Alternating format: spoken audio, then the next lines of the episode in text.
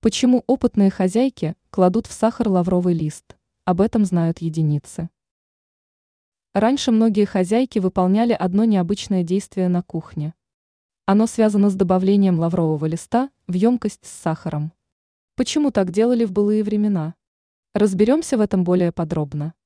На первый взгляд, данное действие является странным и бесполезным, однако на самом деле это совсем не так.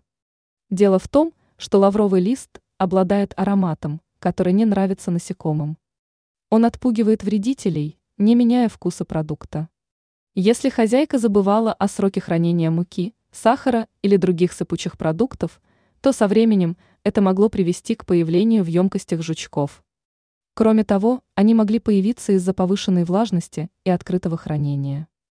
Для предотвращения неприятной ситуации важно прибегать не только к лавровому листу, но и к профилактическим мерам. Для этого нужно проверять срок годности продукта, не покупать чрезмерное количество круп, хранить сыпучие продукты в закрытых емкостях. Теперь вы знаете, почему в давние времена хозяйки использовали лавровый лист на кухне.